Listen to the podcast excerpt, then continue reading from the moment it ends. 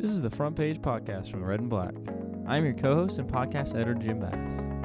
In this episode, I sit down with Dr. Michael G. Thomas, Jr., a professor at the University of Georgia teaching financial planning, housing, and consumer economics. We discuss the act of budgeting for college students and the many challenges facing these students as they begin their independence.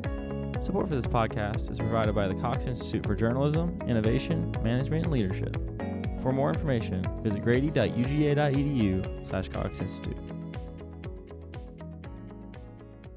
Whether you're struggling to pay for tuition, working to make a rent payment, or just trying to save enough money for your own self, many college students have to quickly adapt into the world of budgeting. The intimidating topic plagues students across the nation as they try to manage a healthy workload, a social life, jobs and internships, and everything in between. Tackling the budgeting topic can be nearly impossible, but can be a very important skill to gain as students move out of college and enter their careers. Dr. Michael Thomas, Jr. joined me in the studio to discuss the many pitfalls that students fall into when it comes to overspending, and gives his most important tips that can lead to a brighter and more healthy budgeting strategy for students. All right, well, we've welcomed Dr. Michael Thomas into the studio. And I guess introduce yourself. Dr. Michael Thomas. I'm fortunate enough to be able to serve here at the University of Georgia in the financial planning, housing, and consumer economics department. So glad to be here. Absolutely. And I wanted to know how long you've been in the career of like teaching finance and things like this. Yeah. So in the wealth, on the wealth management side, more specifically, since 2019. I've had a few careers, one serving as a auditor, so a lot of transferable skill sets that I apply, and I think that sometimes students are a little surprised when we take a deeper dive into looking at financials, because it's important as it relates to fundamental analysis and understanding the health of a organization. And then beyond that, I worked for several years as an administrator in the higher education space, but on the private side. So I have some very unique experiences with higher ed, with accounting, and then now having my PhD in financial planning and doing work and serving in this way, which for me is incredibly rewarding. And I love having the opportunity to catch students at this touch point. Because we have very real, honest conversations about financial well-being, and not just as an individual, but within the system, right? It's one thing to talk about personal finances in isolation, but we also have to talk about it from the perspective of, well, how does this look with your significant other, right? Yeah. Or let's take this further. Maybe you have to have some difficult conversations with mom and dad. Yeah. Because this is a system as it relates to what generational wealth creation actually looks like. That means we have to have all these conversations and make sure that everyone's doing what they're supposed to do, because if one person drops the ball, it impacts the entire system. So we start with self, and then we start to broadly build out these concepts and these ideas, and not just from a knowledge point, but from a neurological, psychological, emotional, we talk about historical factors, psychology, like all of it comes into play. So it's a really cool time to be in my space, because we're really at the point to where we're really starting to embrace the holistic dynamics of individuals, and how complex personal finances actually are. And I think it's important for students to know that just because you know better doesn't necessarily mean that you do better. Those are two different skill sets. So in my class, I take that pressure off. So we focus on the skill set of knowing, and then we also focus on the skill set of doing, right? I think it's incredibly helpful, and it lessens any feelings of guilt or shame in terms of I'm just bad with money and I knew it, right? No, you're learning, you're becoming, you're growing. This is what growth looks like. And I would rather them do it while they're here at the university than figure it out the hard way on their own. While you're here, you have tons of support. You can ask questions. You make a mistake, right? You don't have to do it in isolation. You can do it in community. Yeah, absolutely. And I feel like that is something in college that, you do end up learning. Kind of like how in high school, you're not supposed to learn the social settings but you do learn how to be a social person. Yes. In college, you learn the hard way how to learn finances. And I mean, I agree with the same way. And it's hard in a good way because there's so many different influences. There's so many distractions in college. You're being pulled in so many directions. So developing the capacity to say no and to be able to discern what are the things that really produce value, enjoy in your life, figuring that out now and learning how to navigate this now is a transferable skill that will serve everyone throughout their lives. Not learning it now means that you perpetuate it into your careers and things of that nature, and you're going to have to learn that lesson sooner or later. So I would rather students learn it now. Yeah, absolutely. And obviously this is kind of touching more on college students and like budgeting with that. Yeah. And like, you know, working about finances. Like, I mean, you've dealt with a lot of college students so far. A lot. Yes. And what are some common mistakes that you see college students making that maybe that they could learn like right off the bat to be like, oh, I shouldn't do that or anything like that? I think the biggest mistake that college students make is how they perceive their identity, right? So budgeting is a tool. The tool is only as effective as the person using it. And so if someone's going to budget and budget effectively, they have to have direction. They have to have vision for themselves. They have to understand the importance of it. They have to deal with maybe any emotional things that may come with it because budgeting can cause anxiety. We don't talk about this, but it does. And then we wonder why people don't do it. Well, there's anxiety, so we need to understand where this anxiety is coming from, and then to be able to help that person in very small steps to navigate a process to budget. Maybe not the whole thing, but maybe we just budget one key area. And one of the biggest expenses that college students have is dining out, right? Or let me tell you this one. This is actually a really big one.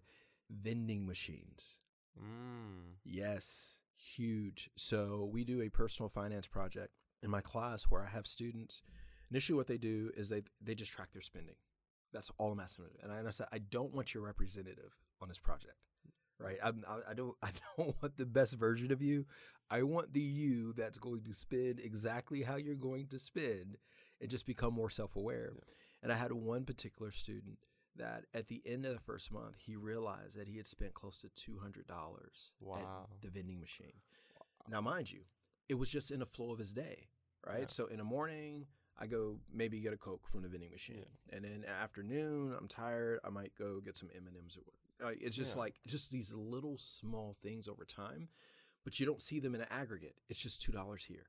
Yeah. $2 there. And then tomorrow, you forget that you spent $2 or $6 if you're not tracking and navigating that process.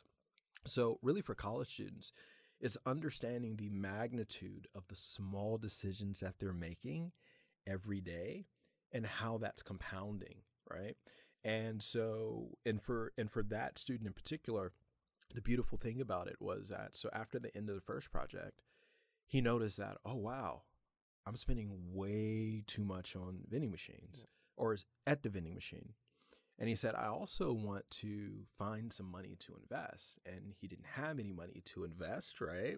So he said, well, what if? So the second part of the project is now we know what our spending is. You go through and identify maybe at least one item where you want to cut back on, and then create a financial goal for yourself for something that you want to accomplish. So you were cutting back on something, and we're working towards something that we're growing money or investing money, whatever a student wants to do, or saving for a trip. You're in college, right? Have fun. So, but just plan it, right? Yeah. So what he ended up doing was that he said, well, if I could cut back on my use of the vending machine, in which he did considerably. So I think he'd only spent maybe $30 that following month. And the rest of that money, he took it and started applying it towards a savings account. So literally, and this is a 1 month shift, right? Yeah. And so imagine going through your collegiate career. We're talking about small things compounded over time. Let's say, and I think he was a sophomore. Let's say that we never did this. And he already had his freshman year, developed the habits then. sophomore year, junior year, senior year, right? And let's say that he never became aware of this habit. Think about the magnitude of spending $100, $150 at the vending machine every month while you're in college over 4 years. Yeah. Y'all do the math, right? Yeah. This is significant, okay?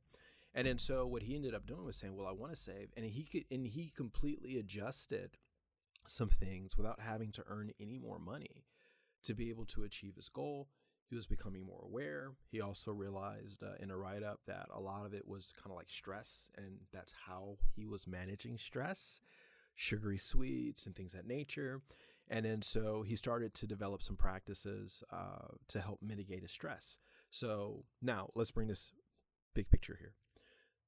When we talk about college students and spending, yes, we could have easily stopped the conversation at, hey, you're using the vending machines significantly, and then asking, and then just saying, well, from there, let's just figure out how you can use the vending machines less from a financial lens, right? But because of the way that our department works, we're really big about psychology, financial therapy, and all these other different things.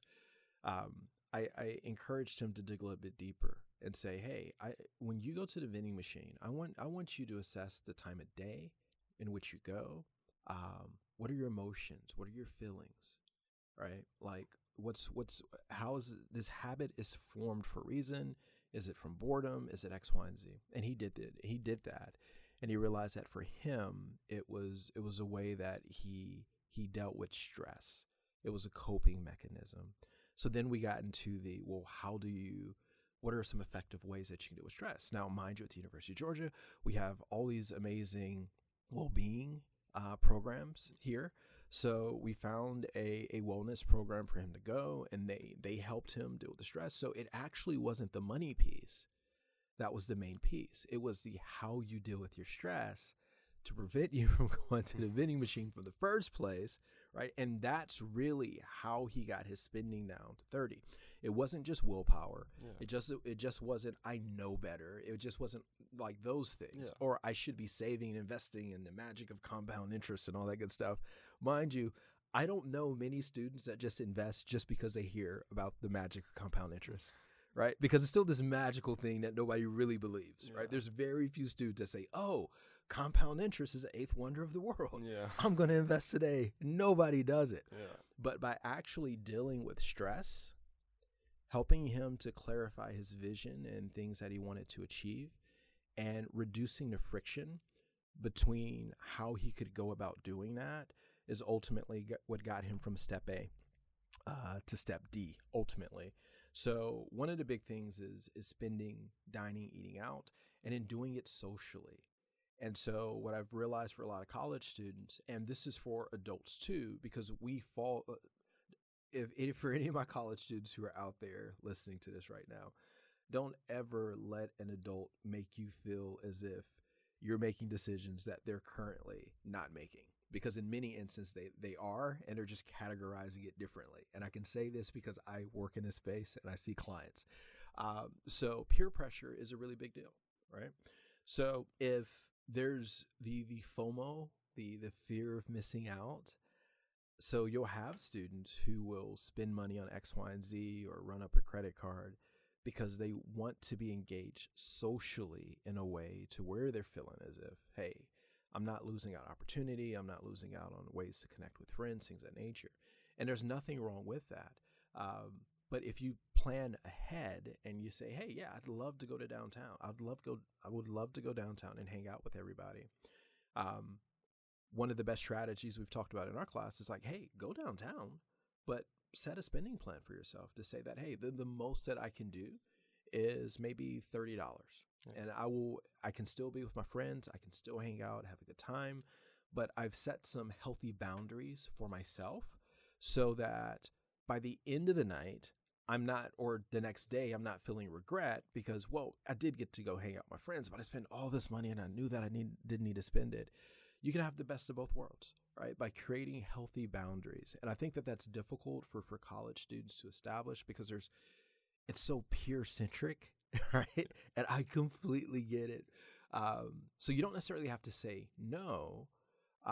You can just think about this from a perspective of, well, what is my capacity to engage in this activity? And I think that's a healthier way of thinking about it, because I'm not a all or nothing type person. It's where can we find healthy balance in the middle? And that's the tough work. But I feel like if you do the tough work now, guess what? When you graduate and you're in your career, you know how to find that healthy balance so that now you're not influenced by that peer group. And that could be an entry-level position. And then let's say you get promoted. Now, guess what?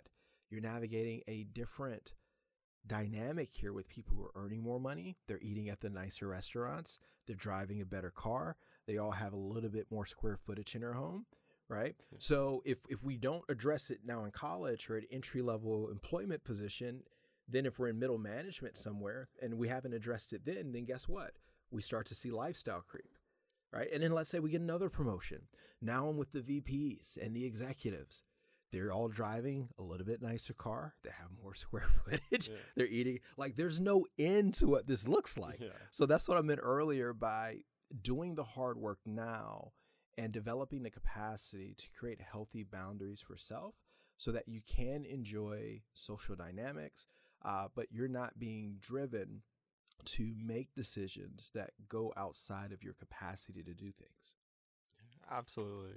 Was that helpful? That was very helpful. Because I felt like that's very real for college students. That was extremely. It's dining out and it's the peer relationships. So we can talk about budgeting all day, but if we're not addressing just the culture of college life, doesn't really matter a whole lot. Yeah. Because the pain point of the budget is going to be less than a pain point of how my peers are going to think about me. Right? Yeah. So we have to address, well, can I say no and still feel as if the people who I consider are my friends will still be my friends? Yeah. Right? That's a very tough question. But how else will you know who's actually your friend if you can't say no? Or if you can't say, hey, well, I don't have it and I can't go out tonight. Then if you really have friends, they're going to say, well, we can just go to the grocery store, make some spaghetti and just play board games. Like we're with you. Right. But that's how you figure it out. Right? No's a superpower in college because you really get to figure out like who are your real friends and things of that nature. And people are going to support you and not guilt you or shame you and say, oh, man, you should still come out. That's like it's a part of the process. I get it. But being able to navigate that stuff, and we call this in the literature being socially indifferent, it's a superpower when it comes to personal finances. Absolutely. And I know you're talking about most college students. This is a universal problem. Yeah. I did feel like you were directly talking to me for most of that. I'll have those same problems where I'll go out and I'll be like, oh, I'm only going to like spend like $10 on food and maybe I'll get one drink and I'll have like $5 for that. Well, I'll tell you this. You got it. No, there's actually something in psychology called the what the heck effect, right? Yeah. And basically it's rooted in this notion of hot and cold empathetic states. So in a cold empathetic states, that's before we go, right? So I'm not being emotionally triggered in any type of way. There aren't any of the visual cues. There isn't the lighting. There isn't the music in the background. There isn't the banter and the laughter that could get us in a mood to where it's kind of like, oh yeah, you know, I'll forget the $10. Like I'll take care of it. I'll figure this out later, right? Yeah. I'm gonna have a good time tonight. So that's a very real thing. And so one of the best strategies for that is there's a notion of the burn the boats, right? So if you're going to go out, this is something that I do because I'm not perfect with money. I'm self-aware with money. So if I know that I don't want to spend more than I need to, then guess what? The only thing I'm bringing is my driver's license and cash. Mm. I'm not bringing my credit card, not bringing my debit card, right? And then people say, well, what if something happens or whatever it may be? The odds are really, really low in many instances, quite honestly, where you would actually need something for a major emergency. But if I know that I want to stay true or stick to my plan, I make it so that there is no plan B. That is smart. So it's like, it's not bringing my debit card. I'm literally going, I'm saying, I'm just going to go get $10. I'm just going to go get $20. Yeah. Once this is gone, it's gone. I can't do anything else. Right. Yeah. And I do that because I know me, because I'm no different than you or anyone else. And I'm just as susceptible to all these psychological factors and, you know, being in an environment and having a good time and all that jazz. If like, oh, I'll get another one. Right. Yeah. It's human. It is. So the way that we can prevent that is by being self-aware enough and then playing around with what works for us to create healthy boundaries for ourselves. And I call it the becoming while you're becoming type of paradigm, right? So you can achieve a financial goal even though you're not there behaviorally in terms of your financial savvy and things like that, because you can create systems so that the goal is going to be worked towards and achieved regardless of where you are. Because if we all wait until we get there, many of us are going to be waiting a long time, because it does take time to change our patterns, our behaviors, our adaptive responses to things, so on and so forth. So you're not alone. I want you all to know that. Absolutely, you're not alone, as I am there too. It's just a hard world to figure out. And I'm a fourth year college student, but for the past 4 years, I've been in the same position where I feel like, you know, sometimes I'll be really good about it, and I'll not eat out, and I'll just I don't know, like you said, eat some spaghetti at home. Absolutely. But I feel like past 3 or 4 months, I've been busy with other stuff. So that causes don't even think about it that much. Yeah. And then after a while, you realize your bank account's dwindling.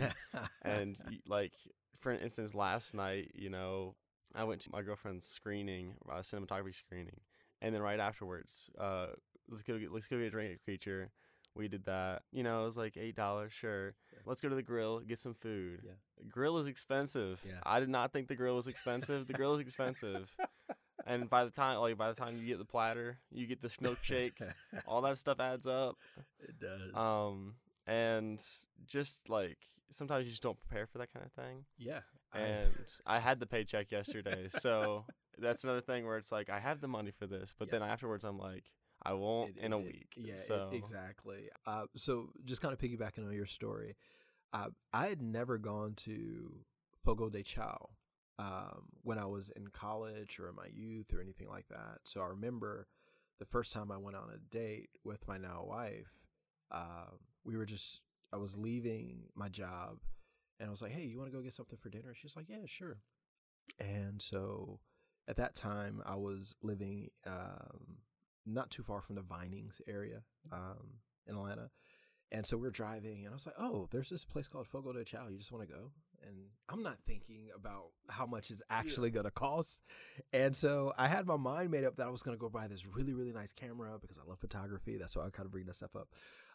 And so we go in and we walk in the door and we sit down. And I'm like, is it really are we really talking about $50 per person here?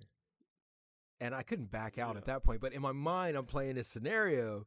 And so we ended up spending $170 at night between everything that we had eaten. And I was like, you know what? I'll just get the camera another time because I didn't plan for it. I didn't, y'all. I'm sorry. I'd never gone to Fogo de Chao, and it was a surprise to me too. And I just had to wait on the camera. So now. Before I go somewhere, I'm definitely pulling up the menu just to make sure where we are, price point of things, and so I completely get it. Yeah. But once you go, you can't just say, "Hey, no, this is too much for me. We need to go find somewhere else." Especially if you're on a date. Come on. Yeah. Yeah.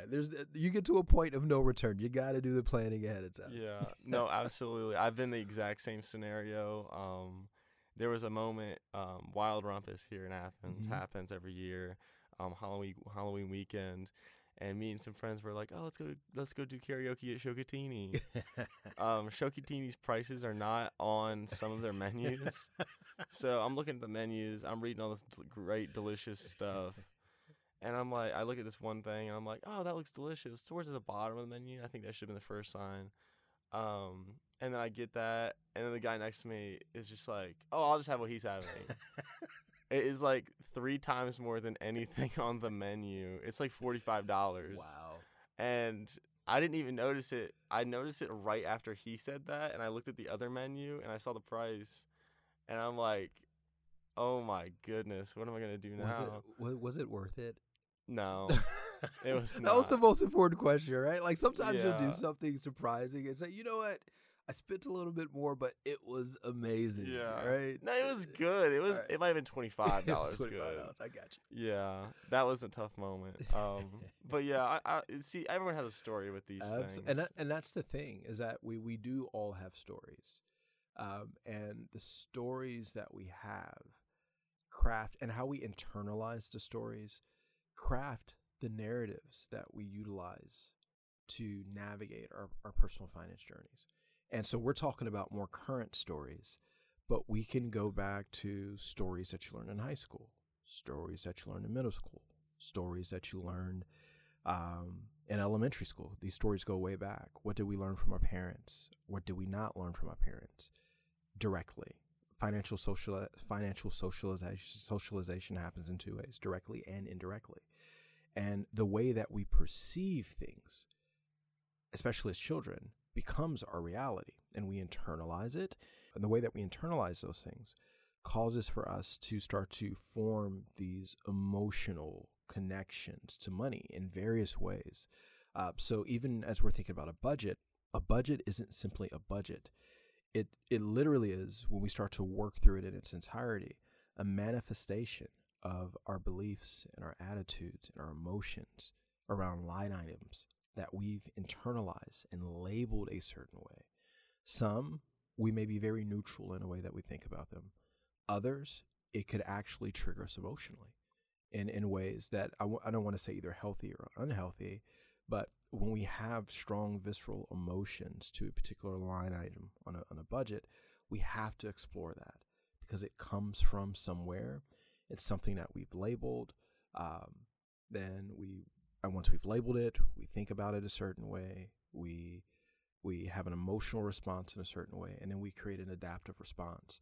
And then ultimately what happens over time is that we forget the event that transpired that we labeled to begin with, and actually even the label kind of goes away. And what happens is it literally becomes the wiring of our brains.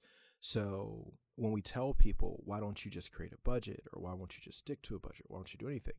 You have to understand that you're literally engaging in a process of rewiring your brain. That's not something that happens overnight.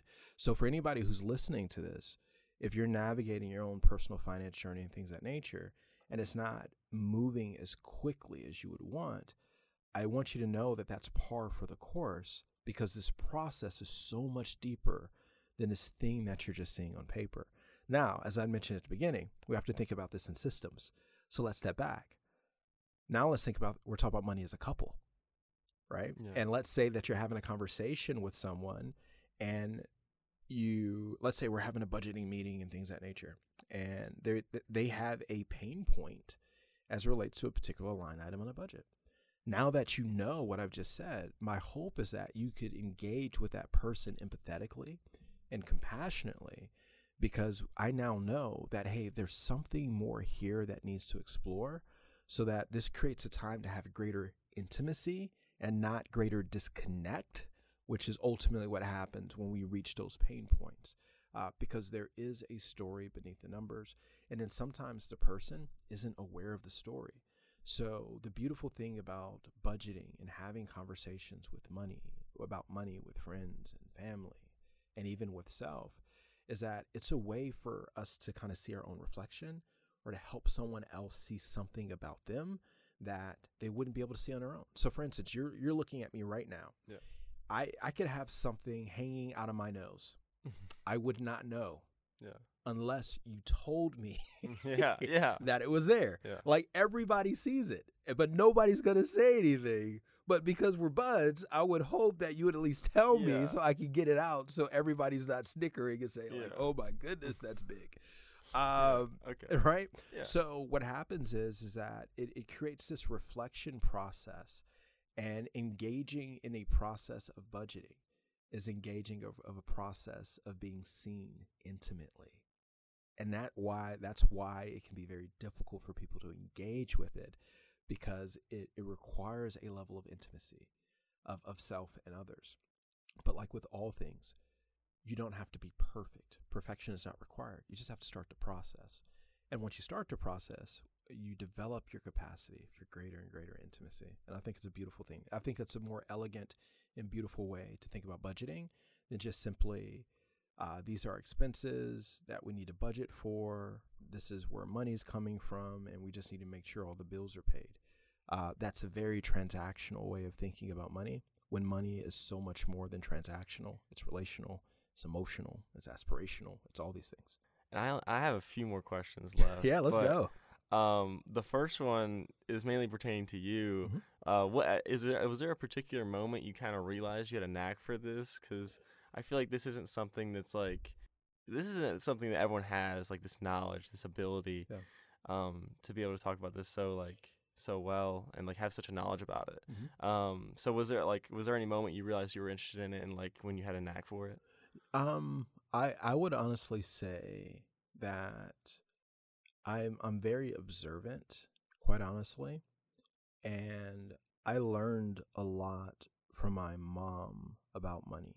And these are the what not to do lessons, so to speak, because, you know, my mom being young and just trying to figure things out and, you know, wrestling with her own stuff, we had to deal with a lot growing up. And so for me, I internalized those messages and I became a little bit more hypervigilant when it came to money, to prevent things from happening. So I've always been engaged with it, because I saw very early on in terms of if you don't manage it well, these are the things that could happen. It wasn't until 2008 when we were actually navigating the Great Recession, and I was working at that other institution, a private institution, that one of the professors in the psychology department, I was walking through their department because it was a quick way to our building, right? And I'm cutting through, and then Dr. Kramer comes out and says, "Is that you, Michael?" I was like, "Yeah." He was like, "Do you got a second?" I'm like, "Sure." And he was like, "I have this book I want you to read." I'm like, oh. Like, everybody has a book they want you to read. Like, if you're at a board meeting, you're mingling with folks, like, "Oh yeah, you need to read this book." Like, there's like 100 of books to read. Can I just get the Cliff Note version? Can you just give me the main point really quickly so I can move on with my life? And so I walk into his office, and he goes to his shelf, and he said, "Here it is." And he was like, you know, take what you want from it, but I think that this could really help the work that you all are doing as we navigate these very difficult times as an institution, because we have to still recruit students, and we're at a private institution. We mean that the cost is a little bit more, the economy's down. What do you think is going to happen with demand? It's going to drive down. So he shared a book. It was Robert Cialdini's The Psychology of Influence, and once I picked it up and started reading it, I couldn't put it down.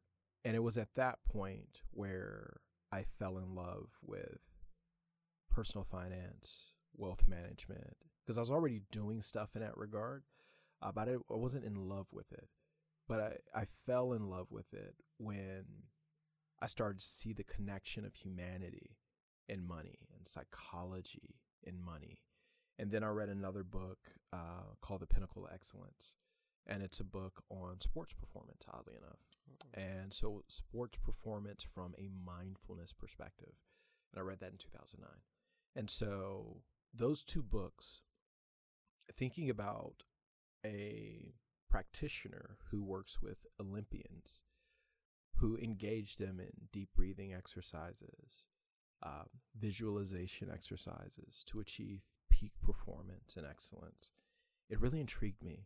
And I said, well, if we have mindfulness in sports to get people to achieve in excellent ways, if we can use psychology to nudge behaviors in a less than optimal way, could we actually use psychology to encourage people to do what's best for themselves? Because I realized, especially working in academia, was that people don't always do what's in their best interest, even though that they can verily see. I think there's everybody listening right now knows that consuming too much processed foods and things of that nature could be bad for them, right?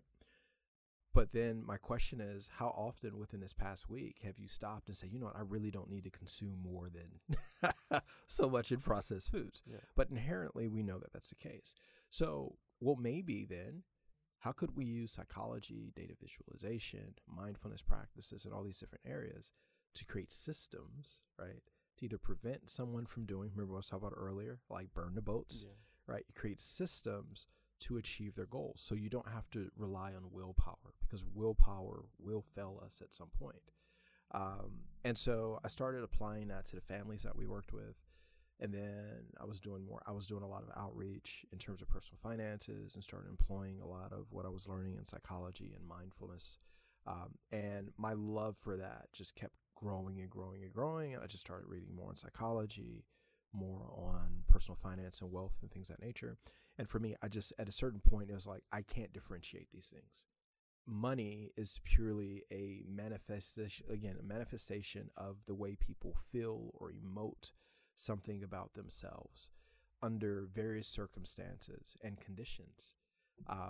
So if we can understand the circumstances and the conditions, then we can lean into an empathetic way of engaging with people, so that we don't make money purely transactional, because it's also relational.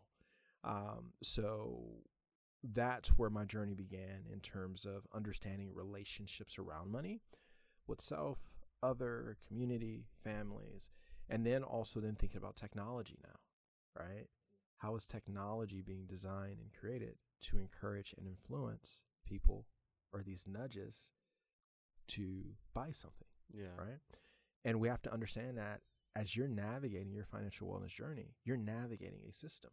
When you walk into Target, or when you walk into Walmart, or when you go to an online website, or if you pull up the Robinhood app on your phone if you're investing, these platforms, these store spaces are designed strategically with lighting, with sound, with placement to encourage you to do what they need you to do for their profitability.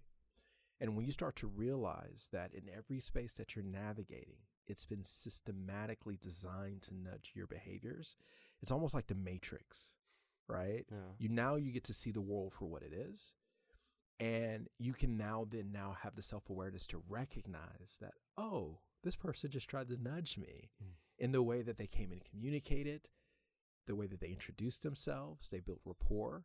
They probably engage in a law of reciprocity, which meaning that they try to give you something for free first, yeah. right? Because then what we know about the law of reciprocity is that generally when people give back, they give back more than what they've been given initially, right? So you start to see these things.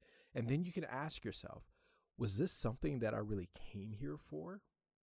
I appreciate your bid to get me to buy the thing, and you did it masterfully and beautifully, but no thank you. Right. But I do appreciate how you designed and set it all up. It was amazing. It was extraordinary. Right. But then you're going to come into somebody who's going to do the same thing for the thing that you're looking for. Right. And if you get it at the price point or whatever it may be, then it's OK. It's just being able to see that you're navigating a system. And then sometimes when we make buying decisions, it isn't always because of it's what we intended to do. It's what we were nudged to do. Right. And I think that that's incredibly important. And that's why I speak about this in a way that I speak about it, because, again, you got the book knowledge. And then I've served thousands of families in terms of financial counseling and coaching and all that good stuff. And there are a lot of themes that come up over and over and over again. And it just reinforces my desire to speak to the neurological side of things, the emotional side of things, psychological side of things. And I think that there's a lot of power there when thinking about it in the context of money. Absolutely. No, absolutely. And that's kind of how I imagined that you got into it. Just like, I don't know, just like somehow it had to be a book. Yeah, I know, that's right? Really cool. And I'm going to have to check that book out now, too. It's always a book. It is always a book, yeah. And it's really cool. But I think that you would enjoy it, especially with the work that you all do. To encourage gentle nudges, but to do it ethically, working in the space that you work in and adhering to an ethical standard but then also being competitive in the marketplace to be viable is so incredibly important. And so, and that was the beauty behind influence. It was like, well, if you can use the same thing to get someone to do the wrong thing, can you use the same thing to get them to do, generally speaking, what would be the optimal financial thing? And so when I set things up, when I work for clients, I'm thinking about what they're telling me and how we can approach it, utilizing this. So case in point here with budgets. Generally, when someone hands you a budget, they hand you a sheet with a lot of different headers for categories and then line items in each of those categories. And sometimes we're talking about maybe 6 or 7 categories with maybe 3, 4, 5 line items each. And at the very end of that, you'll have the totals of spending in particular areas, and you have the sum totals in those particular categories, and you sum it all up. When you look at that sheet initially, it's intimidating. It's overwhelming because it's not just putting the information down. It's not need to go back and find the information, right? And maybe I'm not an organized person. So now, before I can even begin to do this, I have to get organized just to do this. And there's a reason why I'm not organized, because I probably have a lot going on. I don't have time to clean up. I don't have time to put stuff. I'm just constantly going. So then we have to think about where we are in our life at that point. And decision fatigue is real, right? So then we're thinking about systems there. So one of the things that I do when I work with clients is that I break out the budget. So I'll have a handful of tabs on the bottom of an Excel sheet. So let's say I'll set them up to have the budget completed over a week. So on the first tab, all they see are just their income sources. And that's all they have to input for that day. And if you do that, kudos, congratulations, you've won. Takes no more, maybe for most people, 10 minutes or so. And even if they need to go back and confirm certain information, no more than 20 minutes to do that one project. And then the next one, next day, Tuesday, just household expenses. They don't see the entirety of the budget. They only focus on household expenses. So, and if you've ever done a budget, you know how it's so easy to be working on one thing and you look at something and it takes you down a rabbit hole and you lose focus on the one thing that you're doing and it gets all over. So we're just focusing on one thing and that's all you see, right? And I have another hidden tab that they don't see. That's actually, once they're inputting information on these other items, it's actually creating the entirety of the budget so they don't have to see it all in its entirety. And what happens is it lessens the emotional response. You're not looking at whether or not you're operating at a deficit or a surplus in these things. And a deficit meaning that you're bringing in less money than you're spending. Surplus meaning that you're bringing in more money than you're spending. And I gray things out so it's neutral in terms of balances. So you're not seeing red and all these other different things because the goal is to actually get you to engage in a process of doing. That's the goal. The budget is secondary. Once we get you in a process of doing effectively, then we develop the emotional capacity to neutrally handle different elements of the spending plan or budget. And then once we've done that, then what I say is, hey, which one would you like to work on? And then we just focus on one area at a time to start to build momentum. So I'm really big in small steps, momentum, minimizing emotional stimulation, right? And simplifying it so you can see it in small gradual steps and develop momentum. And that's inherent in the literature that I've read. Everything that I've just talked about, even though it seems very simple and basic, it's all rooted in empirical evidence, all of it. All right. So, yeah. Wow. It's just really fascinating. Yeah, you don't have to do it one way. And unfortunately in our space, for individuals who aren't where I am, individuals who aren't where our department is and my colleagues are, and we've been in this space for a very long time in terms of thinking about everything that I've been talking about up to this point, what they'll do is they'll just give somebody a budget and say, do the budget. And if the person doesn't do the budget, they say, well, that person doesn't care about their finances and their well-being. Yeah. Is it really that they don't care about their finances or well-being? Or maybe you introduced something into their system that created more overwhelm, and they were already overwhelmed to begin with. Yeah. Like when you really think about this, just from a human element perspective, was it really them or was it us? And we need to do better in a way that we communicate, present data visualizations to individuals that promote, that motivates them and doesn't demotivate them. And that's what I'm all about. Absolutely. And I guess before you go, I do have one more question. Yeah, let's do it. Just a quick question. So, you know, we've talked about so many subjects on this already, and everything you said. You see how my brain works. It's all over the place. It's great. No, it's great though. It's great. And I feel like I've learned a lot already. But what is like the number one piece of advice that you tell your students about managing their finances? Like the number one thing. Anyway, we touched some stuff on. Yeah. All right. So this is the number one thing. So I teach here at the University of Georgia, I teach the Intro to Personal Finance class. That's open for all students across all majors. And the number one thing that I tell students every year, there are two. Can I share two? Yeah. All right. The first one is that money is not the main thing. You are. That's the most important thing that I tell them. Money is not the most important thing. You are. Money is a tool to help you connect to the things that you find of value. So this class is going to be more about self-exploration than it is going to be about money.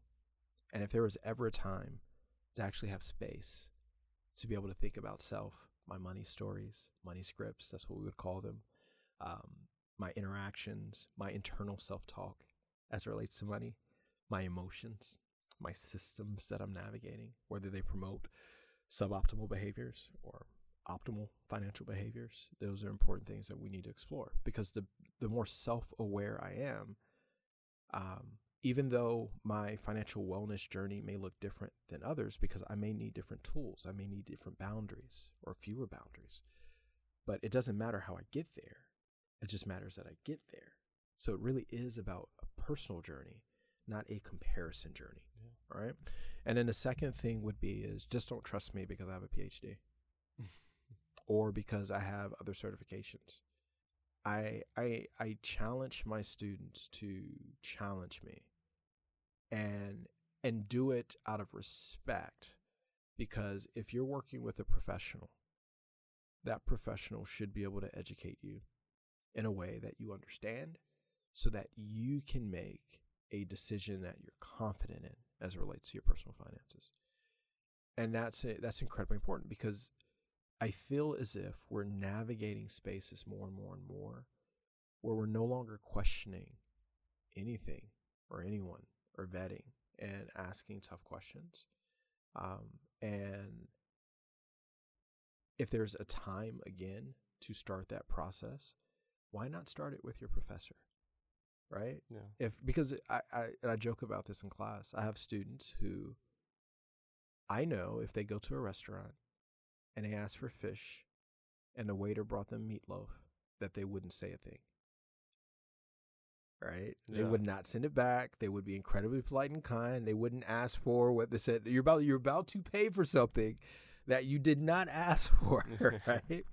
And so It's one of the first ways to start to engage in what we would call efficacy or self-efficacy or economic agency, which is recognizing your power and recognizing your voice. Yes, you respect the person as a professional, but it's your money, right? And anything that you sign off on is going to say that you are agreeing to whatever the consequences are, outcomes are, whatever it may be.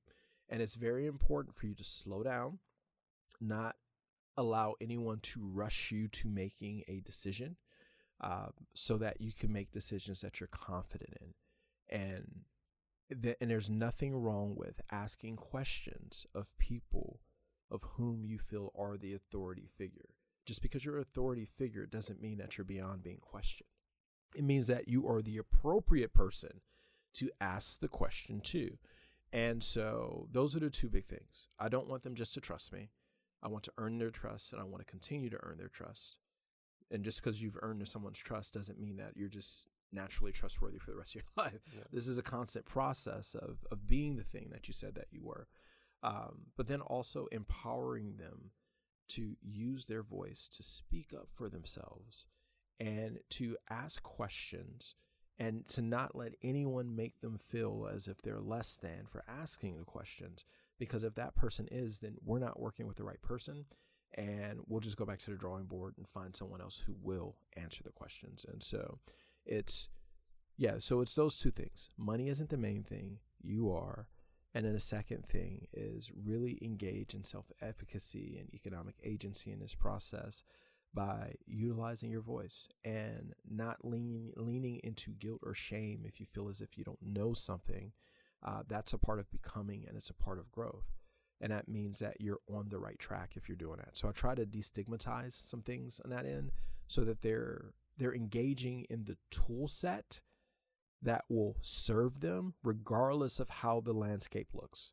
There's information that I'm teaching on this year, that's already changed going into next semester, right? There's a law recently passed with 529 plans where now individuals can draw down from 529 plans to pay for different certifications. Like if you're sitting for CFP exam or X, Y, and Z, you can now use those resources for that. You couldn't do that before.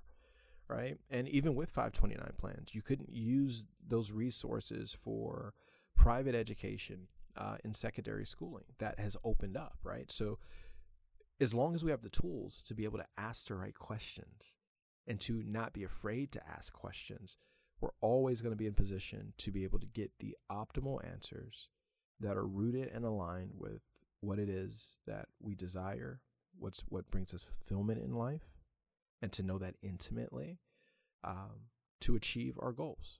And that will always serve them well. Information is going to change. And so I'm trying to prepare them for that element of it and to be intellectually curious as they navigate their journey. My gosh. I feel like I've learned a lot of things here, and I'm sure everyone listening has also learned a lot of things. And you make a lot of great points with those 2 points. And I guess that's about all I have, but thank you so much for joining me on this show. You've been a great guest. I appreciate it. And I love this setup. This is nice. Yes, thank you. This is nice. Red and Black is doing it big over here, y'all.